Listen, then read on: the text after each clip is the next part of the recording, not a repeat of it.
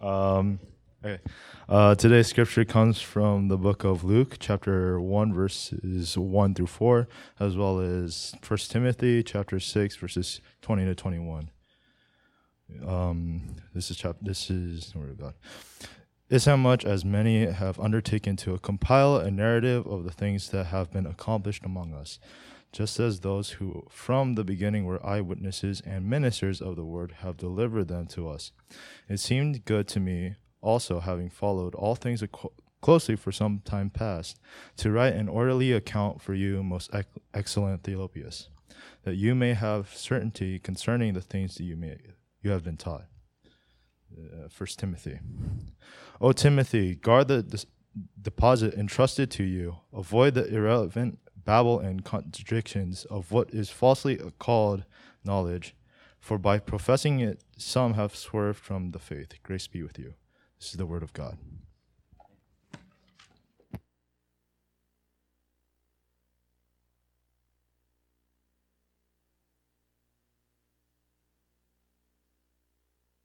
All right. Here. Good morning, everyone. It's always a pleasure of mine to be able to preach to our um, uh, English ministry and to the adults and, and uh, to my youth kids. Uh, I just want to apologize, apologize ahead of time for you guys. It, it may be a little boring today. Um, the last time I preached, uh, I, I preached on whether Jesus was real, and so we had to get a little bit academic, we had to get a little bit historical. And today, uh, the question that I'm tackling is why aren't um, other books of the Bible I mean, other books about Jesus in the Bible, and again, uh, for my you know youth guys, you know, I'm, I'm going to get a little bit historical, a little bit technical, and so I apologize to you guys. But I promise you, when you get to college, this is like very relevant. Okay, when you get to college, it's very relevant. All right. Um, if you grew up in the church, you probably didn't give it much thought on how the Bible was assembled. Right. For the most part, it's just something that's always been there right? As if God just kind of plopped it into our laps, okay? Um, and we've used it ever since.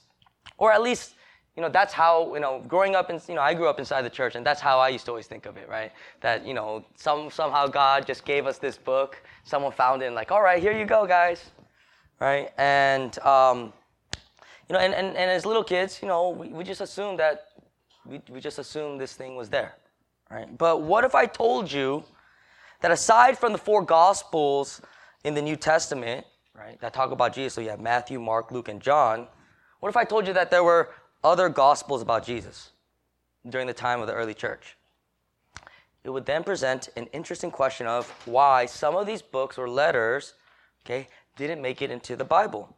And quite possibly, um, it can even lay a seed of doubt on whether the Bible, and especially the New Testament, uh, would it be considered a reliable source of knowing God?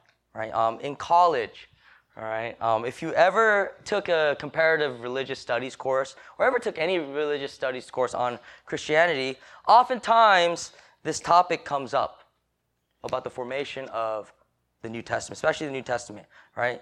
Um, and what you hear um, is that in early Christianity, there were a bunch of letters, there were a bunch of gospels, about Jesus that never made into the Bible. And when I was attending college, uh, this was actually a really big deal, okay, because it happened that in 2006, uh, the National Geographic magazine announced that they had discovered a text called the Gospel of Judas. And if you guys ever, some of you guys, I know for my high schoolers, they're like, what are you talking about?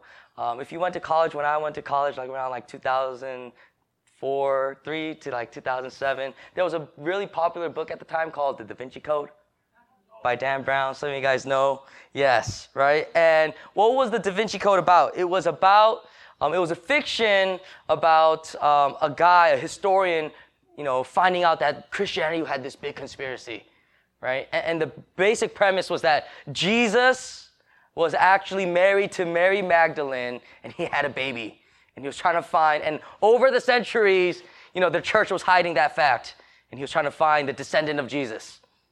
Okay? Um, and in that fiction, you know, Dan Brown weaved in some of these other, we call apo- apocryphal books, like the Gospel of Judas, the Gospel of Thomas. Okay. And so, um, in certain modern, you know, scholarship, there is a notion that in the early church, right, that there were more than 27 books of the New Testament circulating in the church, and that these other, what we call now apocryphal books, or apocryphal basically means uh, books that uh, its um, authors are doubted. Okay? Right? They were once a prevalent part of Christian teaching. Right?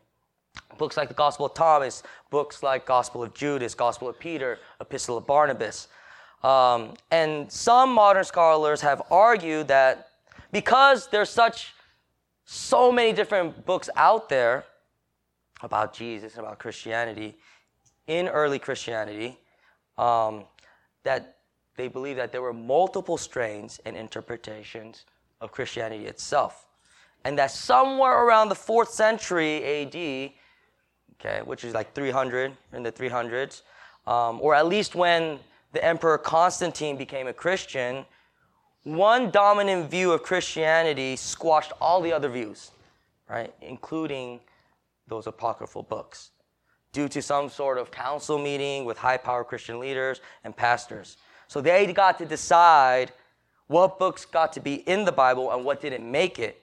And with that, certain interpretations and strains, okay, we're snuffed out.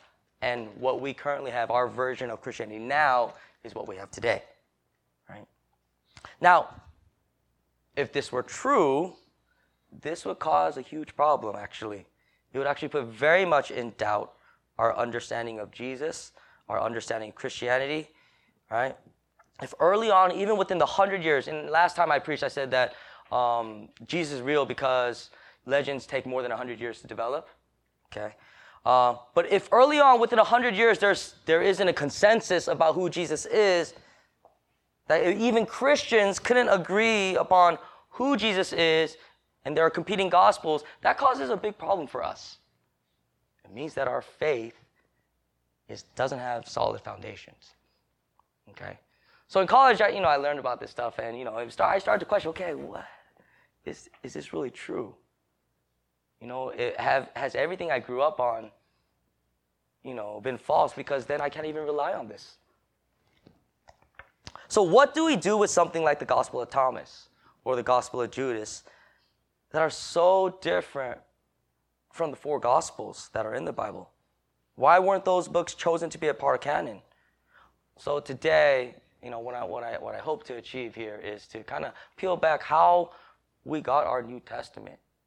And as um, Luke says, right, you know, he, he wrote he wrote the book of Luke's in an oral account so that Theophilus, you may have certainty concerning the things you have been taught. Um, same thing in Timothy, right? So you have certainty in what you believe in. And today, what I hope to do is that by giving you, kind of pulling back the history of how our, we got our New Testament, you have a certainty, right? And the reliability of our scripture.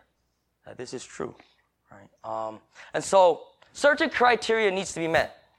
Okay, so how do we, how do they come to the New Testament? Actually, first, let me just say, no one ever doubts the Old Testament. Okay? In modern scholarship, no one really ever talks about the Old Testament stuff. Most of the scholarship deals with, you know, the popular scholarship at least deals with New Testament writings. Okay, and um, when we think about how this book was formed, especially the, all 27 books, okay, there is there are common criteria and common threads that bind them all. Okay, number one, um, the books of the New Testament have some connection to the apostles. Okay, um, Matthew, Mark, Luke, and John all have connections to the original disciples of Jesus and or to Paul. Okay.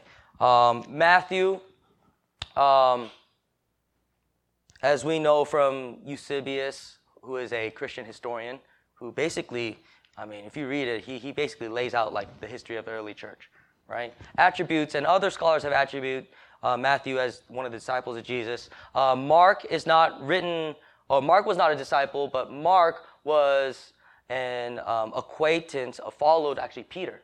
So Mark's account comes from Peter, right? The Apostle Peter.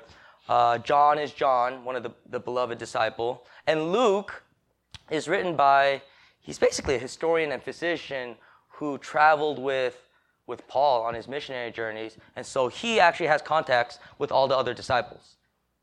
Okay? Um, and then the rest of our letters, okay, First Timothy, Ephesians, Romans, are written, majority of our letters are written by Paul, who is an apostle, um, and Peter and John, and so on and so forth. So all the letters and books that we have in the New Testament have an association with an apostle, right? And the early church valued apostolic teaching, and they considered it was sacred. All right. And Peter even references in even in his own letters, Paul. Okay. He references and says, "Oh yes," and even Paul's letters, right? We consider that scripture. So even early on, right, the church, right, even in its infancy, understood that if it's from if it's from an apostle, right, it was sacred. And when we say sacred, what do we mean by sacred, and when we mean by canon, is basically books and, and letters that are considered um, uh, use for church. Okay, read aloud and used for the public worship inside church. Okay, so apostolic, you know, if it was from an apostle, it was considered sacred. Okay. Um, it's so valued, right? Is in the church, it was so valued that many of these other writings, okay, like the Gospel of Thomas, or the Gospel of P- or Peter, or the Gospel of Judas, okay, they try to pass them off. That's why they t- they're titled Gospel of Judas, Gospel of Peter, right? These other writings were actually, you know, attributed to these to these apostles, so that it could try to gain, gain traction. But modern scholarship has basically concluded that none of these were written, like Thomas, Peter, Judas were not written by those three. Okay? But if you're an author and you're trying to, you know, make some money or have your writings get popular in the church, you know what you did? Oh, maybe I'll just say this is from Peter. Right? So they, they try to kind of just fool people into believing it. All right? So that's one big criteria, right? Um, also, the 27 books of the New Testament are our earliest Christian writings that we have. All 27 books are written, written within the first century. Okay? Um, all of them at least by, by 100 AD. Okay, Jesus died in 33. That's at least, right? Uh, sorry, I'm, I'm really tired this morning, so bear with me. I played volleyball last yesterday. I'm just like exhausted. Uh, 60, 66 years, right? Um, so all within that, okay? Um, and if you look at the apocryphal writings, modern scholarship has, has concluded that most of those, actually, yeah, almost 100% of those are placed second century or later, right? Post 100 AD or later, okay? And so you're talking about a huge time difference, okay? Um, where the apocryphal writings then, you know, are well past the deaths of the original 12 disciples usually.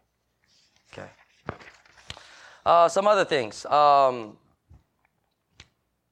one other thing. Uh, as far as the four gospels are considered, the four gospels, um, actually, there was consensus uh, that the four gospels were considered canon, right? That these were these would be considered scripture by the end of the second century. Right? Um, Eusebius and some other historians have uh, come to understand that um, it wasn't actually in a council meeting. Okay, it wasn't Constantine, right, some emperor um, that that basically decided, okay, these books get in, these books get. In. It's actually very early on, right, that this tradition was upheld in the church. To give you an example, uh, Irenaeus, who lived in the um, like hundred, like mid hundred. Uh, mid hundreds. Okay, uh, in in 180 AD, he actually speaks of four gospels. Okay, he mentions them: Matthew, Mark, Luke, and John. That those were good for Scripture to encourage the church. Okay, but he wasn't alone. A lot of lot of um, scholars tend to discount him, saying, "Oh, you know, he was like the only one that said this, so he was like a pioneer." And then afterwards, you know, people just kind of you know latched onto him and said, "Okay, now we have canon." Actually, he isn't the only one during his time that purports this consensus. Clement, who was a, um, who was a bishop um, in the early church, okay, cites the Gospels, okay, and uses the Gospels, uh, writes about the Gospels. He's actually he even writes verses out, right, and send and, and speaks to them to you know to the people that he's writing letters to. Uh, Justin Martyr also cites the Gospel in his writings. Um, there's even a fragment that we found called the Muratorian Fragment, uh, which has 22 of the 27 NT books used as scripture for the church. Okay, there's a guy named Tatian, all right, who decided to uh, create a gospel harmony. A gospel harmony is basically, you know, there are these four gospels, and he tried to kind of harmonize it into one book. Okay, now the question then becomes, where would he get this idea to harmonize these four gospels? Unless there's already a tradition in place that has been passed down from generation to generation of the early church, that these are the important texts about Jesus.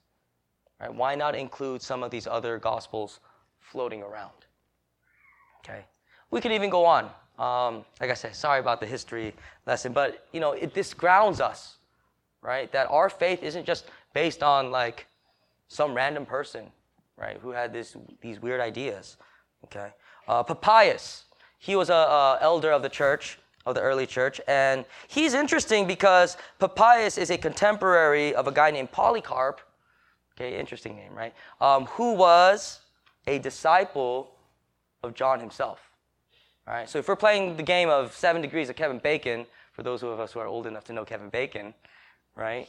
Um, that's two degrees within Jesus, with, to Jesus. Right? Papias is two degrees, two relationships to Jesus. And even Papias discusses the Gospels Mark, Luke, and Matthew. Right? Now, if there is already multiple people in various different churches throughout the Roman Empire who are talking about these four Gospels, um, I think logic concludes then that the consensus for the four Gospels to be a part of canon did not happen in 400 AD during the Council of Nicaea or when Emperor Constantine, you know, became a Christian. But this was a early tradition since basically the beginning, right? That the church had already understood that these four Gospels that we have accurately portray who Jesus is and his teachings. Okay. So this refutes that church leaders later on chose from a, you know, and so the idea is that, you know, so some people have this in, in, in this, in the um, scholastic world, you know, there's this idea that there was this wild, wild west, okay, of different beliefs about Jesus and different interpretations and different variations of Christianity. And, you know, you got to pick and choose, right? And then just one person, you know, the emperor or this council just said, just cut out everything, right? It, this totally refutes that. No, there was one tradition, even from the very beginning, right? And that was that tradition was solidified very early over a very short period of time. Okay, so the traditions of Jesus and the orthodoxy, right, was established early. These other gospel interpretations, right, then were that came soon afterwards, okay, were not part of the tradition uh, they weren't even popular, right? But a minority position, okay? And even wrong teachings about Jesus. This would be the equivalent of, um, you know, we have these modern day things happen now, right? Um, the Branch Davidians, okay, Waco, Texas, okay? Um, we had those cults um, in Brazil years ago, Jim Jones, okay? That's what the equivalent of these other documents are, these other strains. Not that they were from, you know, from Orthodox Christianity, but these were offshoots, right? Heresies. Okay.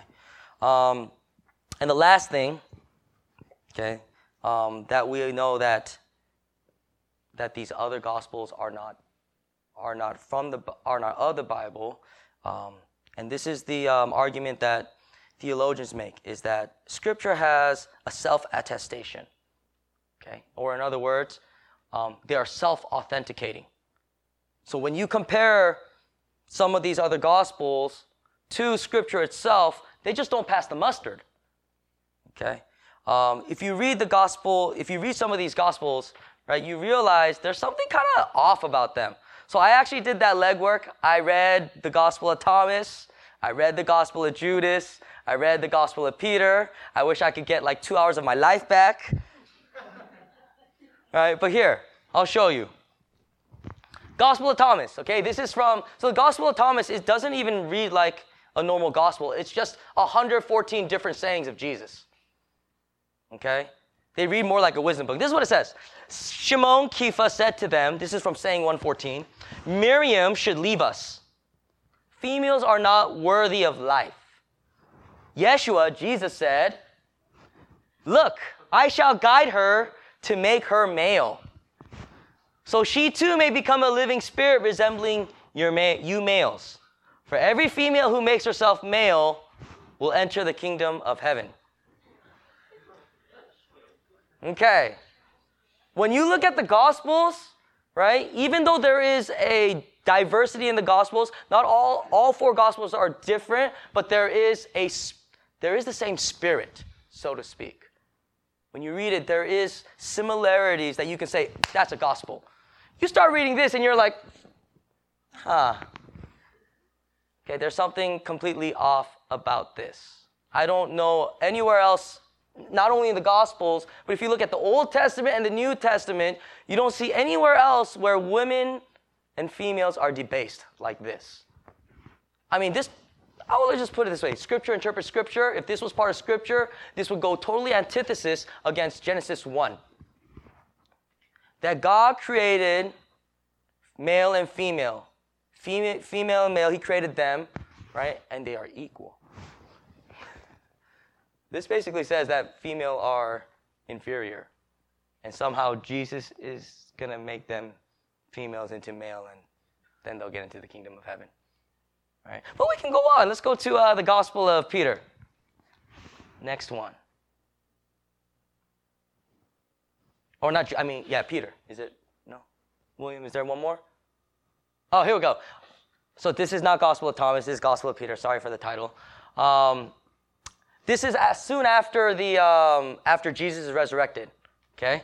And so let me just read, um, starting from this verse 37. But that stone which had been thrust against the door, having rolled by itself, went a distance off the side, and the sepulchre opened, okay, the grave, and both the young men entered, and so those soldiers, having seen, awakened the centurion and the elders, for they too were present safeguarding. And while they were relating what they had seen, again they see three males who have come out from, from the from the sep- sepulchre, with the two supporting the other one, and a cross following them. Okay, so a living cross is following them. And the head of the two reaching unto heaven. Okay, but that of the one being led out by a hand by then going beyond the heavens. That's Jesus. So he's coming out of the tomb. He's along with two other people, and they're giants to the point where they're in, their, their heads are in the clouds, and Jesus is so tall that he reaches heaven. Okay. Um, and they were hearing a voice from the heavens saying, Have you made proclamation to the fallen asleep? And then, and then obeisance was heard from the cross. So the cross spoke back, Yes. Okay? So in the Gospel of Peter, you have a Jesus who is literally a giant, okay, reaching to the heavens, and a cross that seems to walk next to it and knows how to talk. Now, I don't know about you guys, um, but when I look at that, I just think, okay, this is kind of crazy. All right? This, in no way does it sound similar, nor have similar teachings to any of the New Testament writings.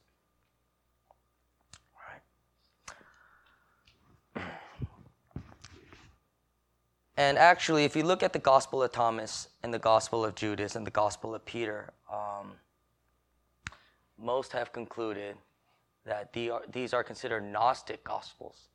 In other words, um, there was, as Christianity, so here's a little history, as Christianity was rising, right? And as the church was being built up, um, there were false teachers who were coming alongside, trying to co-opt Christianity, right, um, and teach a variation of Christianity that wasn't really Christianity, right? Um, and what Gnosticism, and they call it Gnosticism, what Gnosticism really, you know, hammered was secret knowledge, and that's why in that First Timothy passage I gave you today, um, let me just read it real quick. Yeah. Come on. Okay. Oh, Timothy, guard the deposit entrusted to you. Avoid the irreverent babble and contradictions of what is falsely called, and it's in quotation marks, knowledge. For by professing it, some have swerved from the faith. And so in Gnosticism, what, what you effectively had were these teachers trying to say that, oh, there's a secret knowledge. See, this Bible, that's not enough. You need a secret knowledge. And people, only people with secret knowledge are real believers basically you have to be part of the club, right? And you have to have the secret handshake to be a part of the club and know the secret handshake to be a part of the club. But we know that what true Christianity is not about secret knowledge. Our knowledge is public. I mean, shoot, Matthew 28 says what? Jesus tells tells, you know, his disciples, "Go and make disciples of all nations." Not to make some secret little club. Right? And so, you know, this is where these documents come from, right? This kind of bastardized strain of Christianity. Uh, I wouldn't even call it Christianity. Um, and now, some people might argue and say, well, how can you let Scripture interpret Scripture? Right? Sounds like a circular argument that, you know, the Bible is self is self attesting, right? Self authenticating, right? Um, but I look at it this way. Um, if the Bible is our authority, if God's if God is our authority and He speaks through Scripture, then Scripture is our first principle. It is the basis on which we understand and know God. Then we have to use it. You know, it's like arguing this. Okay, if we're going to have an argument, okay, a debate, okay, most of the time we're going to use logic, right? We assume logic in our debates to win the argument. Right? It's basically saying, oh, but we can't use logic to use our debates. To some degree, everything has circularity. Like, I'll give you this example.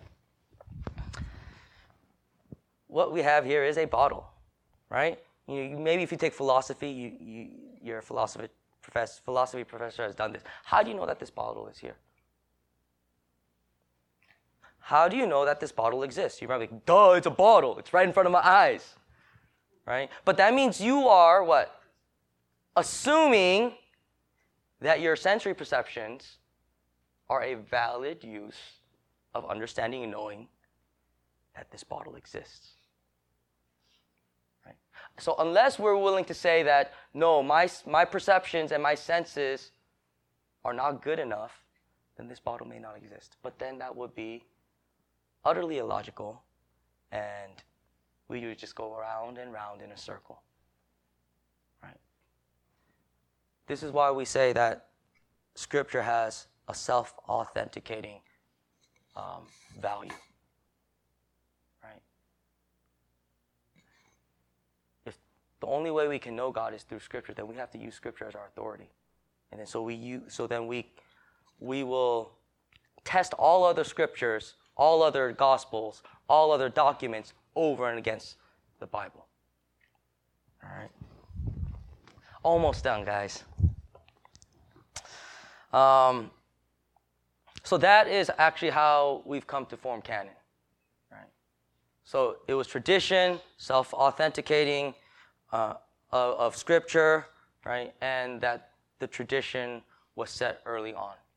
And so by the time like the 400s came around, if there, if there ever was a need for a council to determine scripture, everyone there wasn't like this big fight over like, oh, this one's right, this one's wrong. It was basically like, oh, well, let's just double check.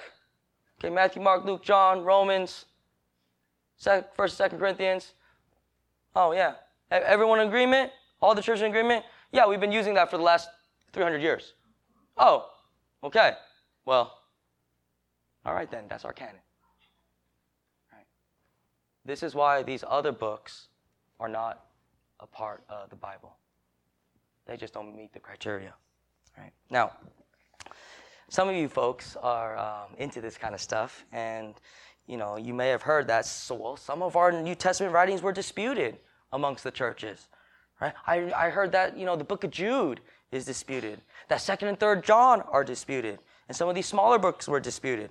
And yes, they were. So doesn't that mean then we can't we can't trust the Bible because even the churches didn't agree? Well, I would push back and say, but the core of the canon. Right? If we were to go back to that fragment, Muratorian fragment, you know, 22 out of the 27 books were already established. The core of the canon was already there, right? Um, all this shows us is that the boundaries of canon were still fuzzy in the earlier centuries of Christianity. And it just had to take a while for the church to reach a full consensus about all 27 books, right? Um, that shows us then, I actually, think, I, I actually think that's, that's really good. That actually gives me peace of mind. You know why? Because that means that the canon was not dropped from heaven on golden tablets. Okay, but that it took the normal process of history to establish them. Okay? And those t- processes aren't always neat and tidy, right? Um, it shows, to me, it shows that God grounds scripture to the normal process of history. I'd actually have more trouble believing scripture were true if someone claimed that scripture just came down from heaven in my hand and now you believe it. You know what? You know who you know who essentially makes that claim? Yeah. The Book of Mormon is essentially how is how that came to be. That Joseph Smith. Now, I'm not dogging on all Mormons, okay, but we're talking about classic, classical Mormonism. Okay, classical Mormonism. Basically, Joseph Smith said that he received a vision from an angel to go out into the woods in New York and dig up golden tablets that the Lord had laid for him. And that's how we got the Book of Mormon. If it's so nice and tidy, I'm telling you, I'm way more skeptical of that than a messy natural process. Okay. Um, okay, so then what do we do with these rejected books? Okay, some of us, you know, um, I grew up at a time when, like, you know, if, if, if anything was like controversial or whatever, it's like, you shouldn't read it. It goes against God. Be scared. All right. Uh, I remember that with like you know, when, when we used to have music CDs back in the day, right? You would buy something and someone would tell me something like, you know, fundamentalist Christian would be like, ooh, that's, that you shouldn't listen to that. If you listen to those lyrics backwards, it's like Satanism. And I'd be like, oh my gosh, I gotta just like throw it all away. I think I remember I took one CD and I just shoved it in, in, uh, in, a, in a closet for like 15 years. okay. But let me just tell you. Um, so, what do we do with these things? these books that didn't make into the Bible? Well, you don't have to be afraid of them. Okay? You don't have to be afraid of them. Some of these apocryphal books um, are equivalent to modern Christian books that we read. There's one called the Didache, right? Um, and it, it's kind of like a how to be a Christian uh, self-guide guidebook, right? Um, and it's actually the Didache. Just fun fact. Um, you know how the church is pro-life? The Didache is actually one of the earliest um, written documents that t- show how Christians um, really were pro-life in the Roman Empire when, when, when people were throwing away babies and they would talk about how we need to save them. Okay? Um, this would be the equivalent, equivalent of, the Didache would be the equivalent of something like reading C.S. Lewis. Okay? Like mere Christianity you know, helps our spiritual formation. But we know that what C.S. Lewis and his books are not scripture. It's not like I'm going to come here and say, all right, today we're reading Mere Christianity, chapter 5, on pride. Okay, we're not going to do that. It's not scripture, but it's helpful for our Christian life. And so there are books, there are apocryphal books that are like that. Okay? Um, Clement of Alexandria, one of the bishops, he even references some of these books in his homilies or in his, in his um, uh, sermons right? it can be helpful. Okay? Others are more false versions of the historic faith, like the Gospel of Thomas that we read. Okay? But you know what? Don't be, I would say, don't be afraid of them. You know why? Because it's good to be aware and understand where those books are coming from. And it sharpens us to understand what is true and not true. Right? Um, and you know what? This happens all the time, anyways. If we are always so afraid of these other books that go against the Bible, okay, how can we effectively minister to those who are under sway? Right? You know, we have to deal with Jehovah's Witnesses. We have to deal with Mormonism. We will have to deal with people who believe in other weird offshoots of Christianity. And they're going to look, they're just going to keep popping up. Nothing new under the sun. Right? Um, and if and if we can't engage their scriptures and their important documents, right? Then we can't engage them. So I would say, don't be afraid, right? Um,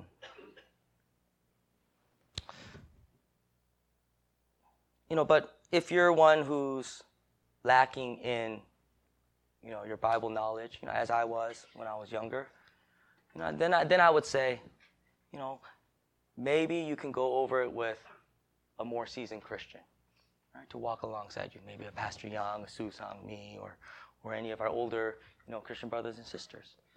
Right? Um, but we do need to engage. Uh, but overall, okay, what I hope you come away understanding is that the Christian faith we believe and trust in is actually grounded in history in a firm foundation.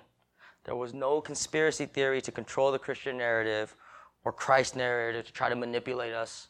Right? Our New Testament scripture, essentially, because we can trust it, is God's revelation to us in the person of Jesus. And you know what that means? Then we can actually meet the real Jesus because the gospels we have, the letters of Paul that we have, are reliable. And as Luke tells Theophilus, so that you have certainty over the things that you have been taught. But also certainty, I like to add, but also certain that in and through Scripture, you encounter the living God. Right? And I hope um, for those who have been, you know, where their faith has been shaking, that you know that Scripture has a firm foundation. And those who are on the fence, maybe it'll start to open up more questions about Christianity and who this Jesus is as given to us faithfully from generation to generation till now. Let's pray. Father, we come before you. Um, Lord, I know it got technical, and I know that you know some of this stuff is not the most fun and exciting and um, stuff to know, but you know, I pray that, especially for our youth, Lord, that um, that they would have this piece of knowledge, uh, in one sense, this furniture, so that when it comes time that when they do learn, you know, um, some of the conflicting um, reports about Christianity that that this would ground them. And um, you know, for all of us, though, Lord, um, may it help us remember that even in the midst, you know, we're, we live in a time, oh Lord, where Christianity is being um, called out on. It's not popular, right? Uh, from the popular fields to the academic fields, and Sometimes we feel like we're under siege, but Lord, help us to know that even in 2,000 years, even when there were controversies in the early church, Lord, your word remained. Um, and so we trust in a big God, a loving God, who sent his son down into history to show us your truth and your love. And so we thank you, Lord. In Jesus' name.